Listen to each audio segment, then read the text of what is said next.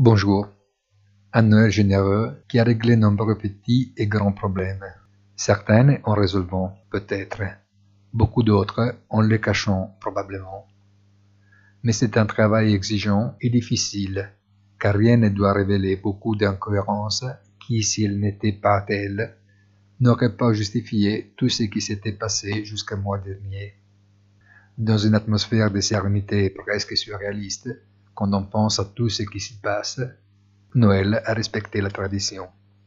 Bon Noël à tous et rendez-vous avec notre commentaire hebdomadaire punto della settimana sur notre site easytradingfinance.it.